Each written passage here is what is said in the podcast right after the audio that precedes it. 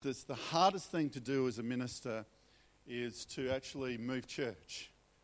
Um, you've got to leave behind a whole lot of relationships that you've built over many years, lots of love and care and affection over a long period of time. And particularly in the United Church, I don't know if it's because of our Methodist roots or what it is. Um, uh, we, we don't necessarily honour well the ministers after they've gone. And uh, part of what God's been uh, sharing with me is to move successfully into the future, we've got to lift up and honor the past that God has done in that, in that way. And so we're going to be spending a couple of weeks on the past uh, and then looking into the future. And so I've invited Naomi Duke to come, who is the, if you don't know Naomi, she was the minister uh, here for five years and one of the significant ministers, along with Scott Button, who, uh, who's la- laid a significant foundation within the life of this church. And so we, I, I wanted to honour Naomi. Uh, uh, she's become a, a, good friend. We've been sitting on some committees together. Uh, one day I found myself sitting around the table with Naomi, Josh Shearer, who was here, who's taken on my old church, and myself. We're all sitting around the table, and I just said, because I just speak what I think. Um, this is kind of weird because we're all kind of in each other's business, if you know what I mean. And, uh, and, but it's been a delight um, to get to know Naomi a little bit um, uh, better.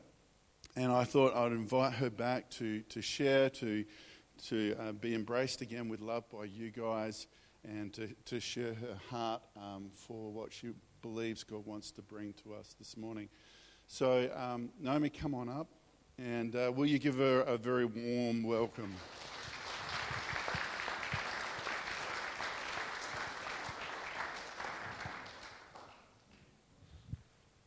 Good morning. Now, have I got it on? Is that right? We're going with it. This is different since I was here last, so that's going to be interesting how we go with this. That's great. And it's um, fantastic because it's not just that I get to come back and celebrate with Parafield Gardens people, but I see there are some freedom people as well. And uh, so I began in ministry as a community minister at Freedom uh, down the road in Paralowie, and then when I was ordained, came here to Parafield Gardens. So I was thinking about what do I talk about. Barry said, talk about anything, uh, which is always a little bit um, crazy, but I thought today that I would talk about grace. Because that's one of the things that I felt here when I was at Parafield Gardens, that this is a church of grace, and I have experienced grace through the, um, sharing life and ministry with people here. Do you want me to grab a hand mic? All right, we're just going to keep going till they tell me otherwise. Uh, so, as a newly ordained minister, uh, I came here to Parafield Gardens, and uh, in that time, I really learnt about what it was to be a leader in a growing church. And so, grace was very important, and I am thankful to the people who have shown me grace, especially over the time that I was here at Parafield Gardens and at Freedom as well. For some of you, grace is a familiar word. Um, but for some people, it's, it's not so easy to understand grace. Sometimes we talk about grace, but we don't quite know what we're talking about when we use the word grace. And I think part of that is because it's a church word. If you go out into your community and you start talking to people about grace, they may know, not know what you're talking about. If you talk to them about karma, then they might know what you're talking about. And there's something about karma that I think people like because with karma, even if you've got no idea what karma is, you sort of know karma, uh, if you do something good, then karma will bring good back on you. And if you do something bad, then karma's going to come and bite you and something bad will happen to you. And there's something we like about that because it works in with our sense of justice, doesn't it? If we do something good, we want good to come back at us. If somebody else does something bad, because of course we would never do that, but if someone else did something bad, we would want bad to come back at them to teach them a lesson. The problem is, is karma isn't grace. God doesn't work with karma. God is a God of grace. And so, even though we try sometimes to box God into our ideas and to our way of thinking, God is not our puppet. Karma is not from God.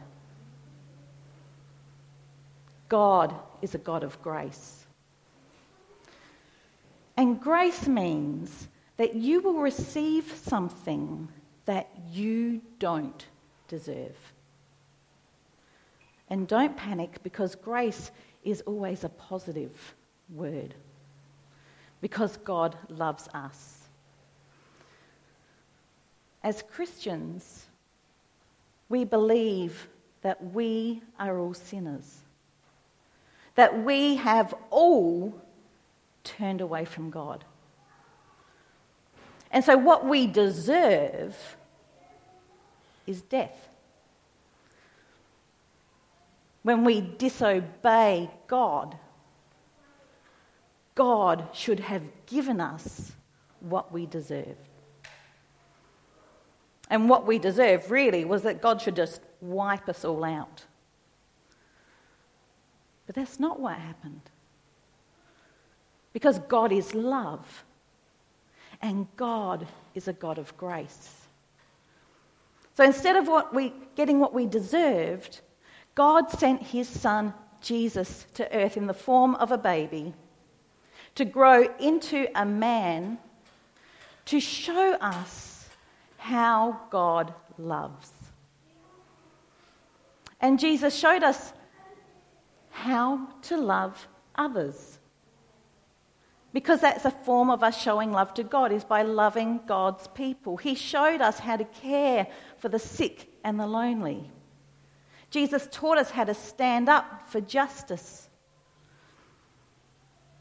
And he showed us how to be forgiving, how to show mercy, and grace.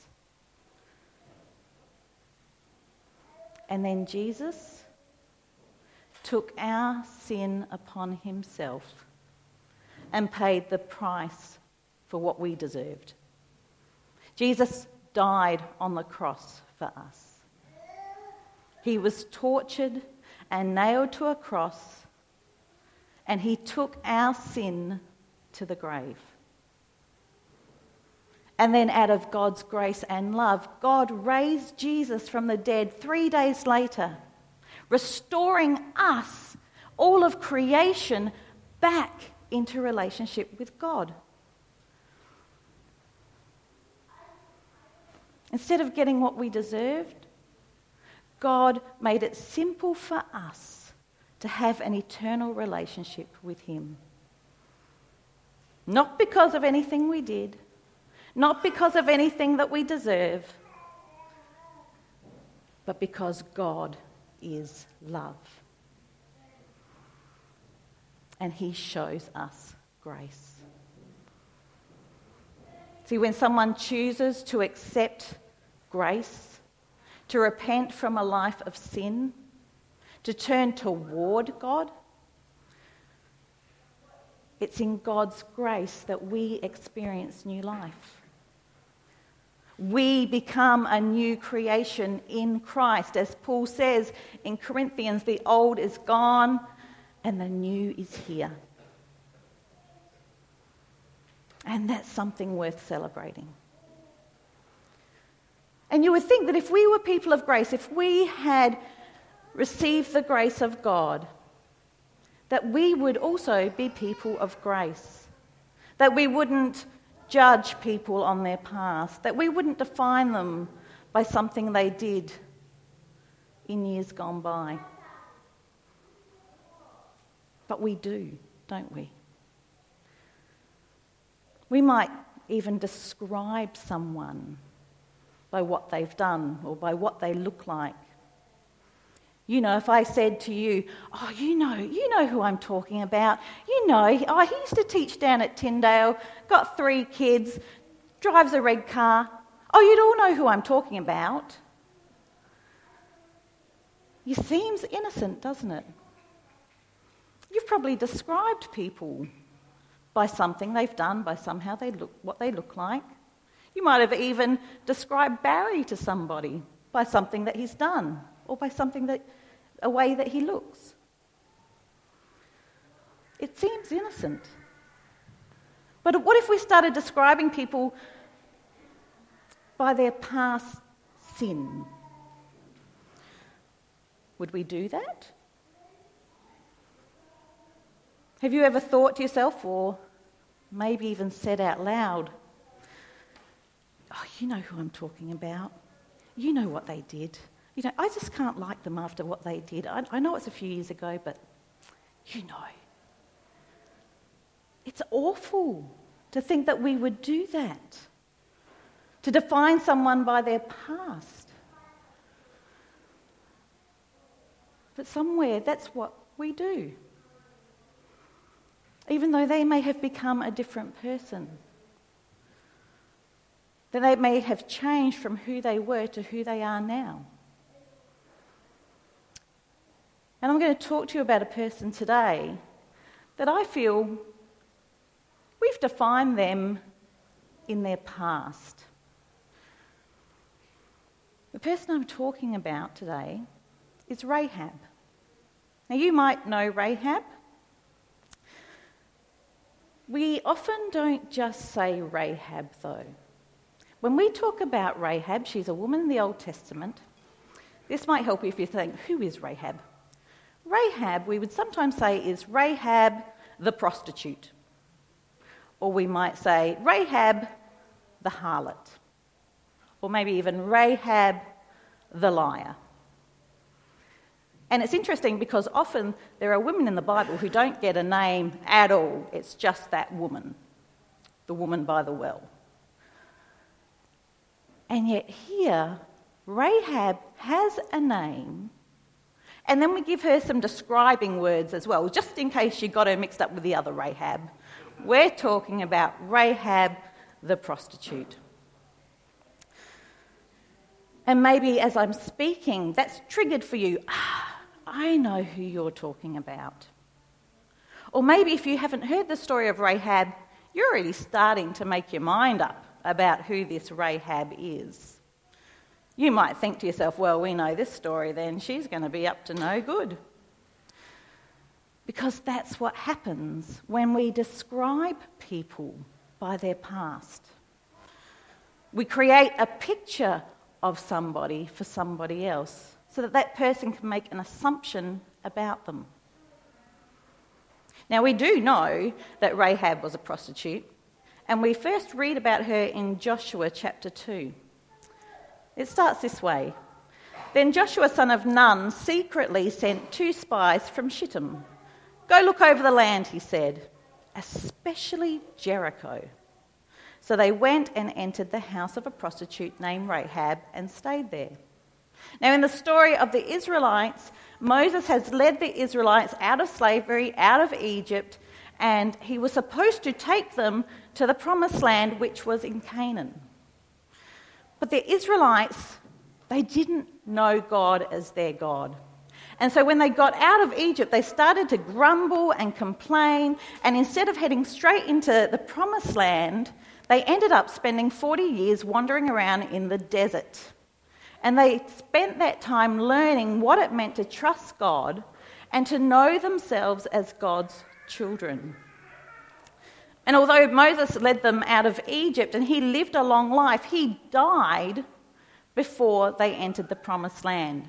And so Joshua was raised as the next leader of the Israelites. And he had a definite, strong command from God to be strong and courageous. So it's Joshua who has sent the spies who ended up staying in the house of a prostitute named Rahab. And maybe they stayed there because there were a lot of men coming and going, so they, no one would have noticed them coming in. It was a place where people could come and rest from battle. Maybe it was because Rahab's house was built up along the city wall, and so it was an easy in and out. But they wanted to keep a low key. But somehow the king found out that there were Israelite spies at Rahab's house. So we read the king of Jericho was told, Look, some of the Israelites have come here tonight to spy out the land. So the king of Jericho sent this message to Rahab Bring out the men who came to you and entered your house, because they have come to spy out the whole land. And so Rahab received this message from the king, but instead of obeying his orders, she lies to him. The woman had taken the two men and hidden them. She said, Yes, the men came to me, but I did not know where they'd come from. At dusk, when it was time to close the city gate, they left. I don't know which way they went. Go after them quickly. You may catch up with them. But she had taken them up to the roof, hidden them under the stalks of flax that she'd laid out on the roof. So the men, they set out in pursuit of the spies on the road that leads out to the fords of the Jordan. And as soon as the pursuers had gone out, the gate was shut. And people hearing this story who know Rahab the prostitute, they might be thinking to themselves, well, what would you expect from a prostitute? Or some people who know Rahab as Rahab the liar would be saying, well, did we expect anything else from a liar? And maybe the first hearers of this story, they're listening to this and they're going, Rahab? Rahab, the Canaanite lying prostitute? What good is she going to be to this story? But then we get to hear Rahab speak of what she knows. We read, Before the spies lay down for the night, she went up to the roof and said to them, I know that the Lord has given you this land and that a great fear of you has fallen on us, so that all who live in this country are melting in fear because of you we have heard how the Lord dried up the water of the Red Sea for you, and when you came out of Egypt, and what you did in Sihon and, Sh- and Og, and two, the two kings of the Amorites east of the Jordan, whom you completely destroyed. And when we heard of it, our hearts melted in fear, and everyone's courage failed because of you. For the Lord your God is God in heaven above and on earth below. Now, I'm reading this and I'm thinking Rahab is a smart woman. Because she's not surprised when these Israelites come walking through her door. She's been listening to people talking. She knows exactly who these spies are. She's heard the things about the Israelites and about their God. And she has seen the fear in the Canaanite men's eyes as they talk about what's coming. She knows that there is something different about the God of the Israelites compared to the gods of her own country. And she's already thought this through. See, this is a moment where she would need to make a choice. She would need to choose is she going to stay loyal to her king, to her country, to her gods? Or is she going to choose to put her life on the line? To choose to help these two Israelite spies who are plotting to kill her king, to take over her country, and destroy her gods. And she's making this choice only on what she has heard about the God of the Israelites. This is a decision that could cost Rahab her life.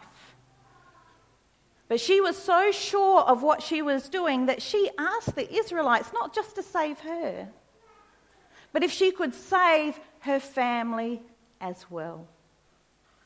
We keep reading. Now then, please swear to me by the Lord that you will show kindness to my family, because I have shown kindness to you. Give me a sure sign that you will spare the lives of my father and mother, my brothers and sisters, and all who belong to them, and that you will save us from death. And as we read this story, do you think that this is her moment? Is this her moment in life that she would get to save her family? Because it certainly feels like a moment, doesn't it? An opportunity to save your family, that seems like an extraordinary achievement. Because she's just made a deal with the people who are about to destroy her country. When it was obvious that war was about to break out, Rahab the prostitute, Rahab the liar, Rahab, the Canaanite woman, she has saved her family. Maybe her defining word should be Rahab, the hero of her family. If this really was her defining moment. Because we read on, our lives for your lives, the men assured her. If you don't tell what we are doing, we will treat you kindly and faithfully when the Lord gives us the land. So she let them down by a rope through the window, for the house she lived in was part of the city wall. And she said to them, Go to the hill so the pursuers will not find you. Hide yourselves there three days until they return, and then go on your way. So the men did what Rahab told them. And they ended up getting back to Joshua and they said to him, The Lord has surely given the whole land into our hands. All the people are melting in fear because of us. And that's the end of the chapter. That's the story of Rahab the prostitute, Rahab the harlot, the liar, Rahab the traitor. Which I don't know about you, but to me doesn't really sound like a story of grace. If we're searching here, maybe we'd say, well, grace of God saved Rahab. The grace of God saved the family of a prostitute.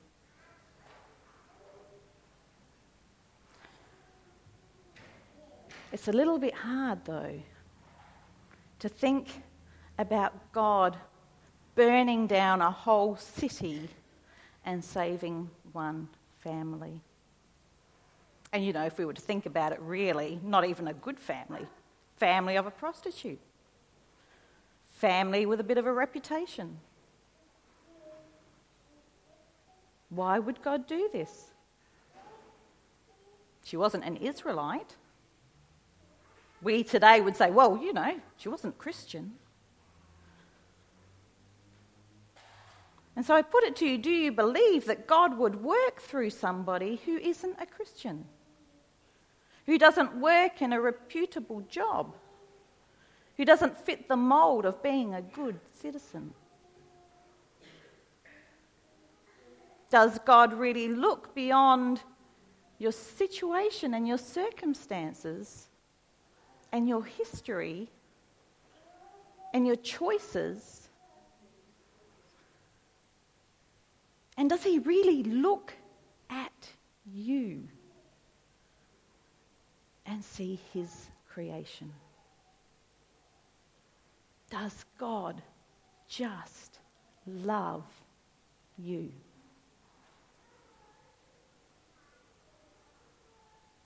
Do you really believe that you are good enough for God? that you would be good enough for God to send his son to pay the price of your sin? So you could experience life free from sin and actually know and experience the love of God?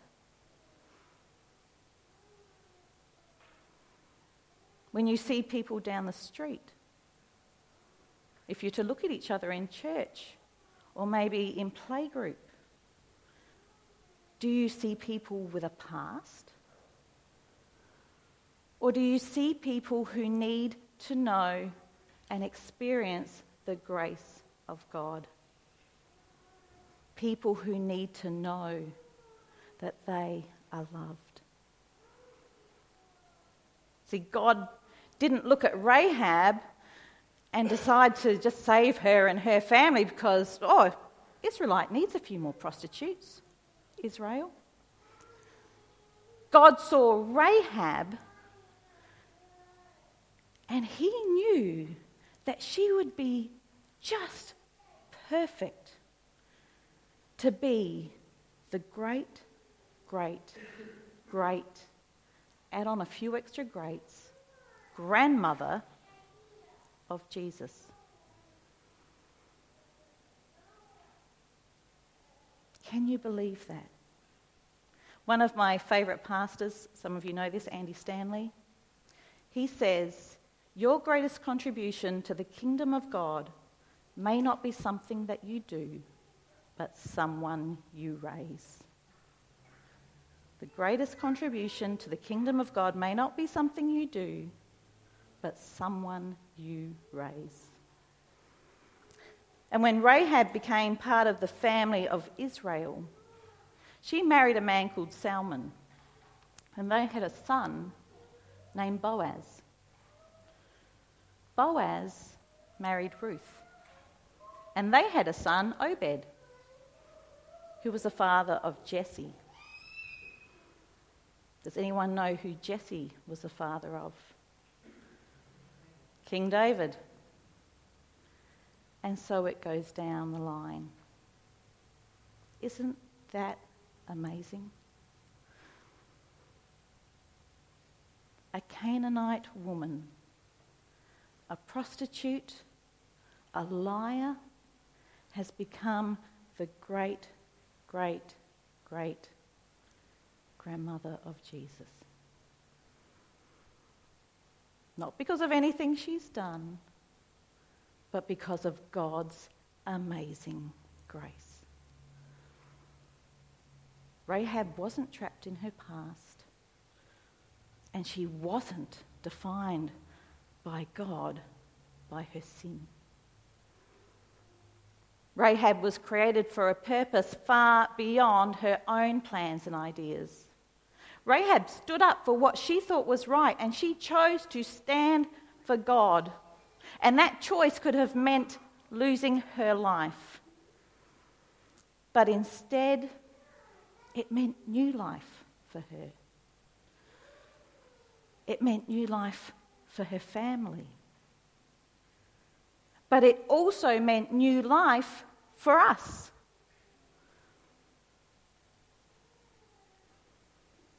Because her great, great, great granddaughter gave birth to a child, Emmanuel, God with us,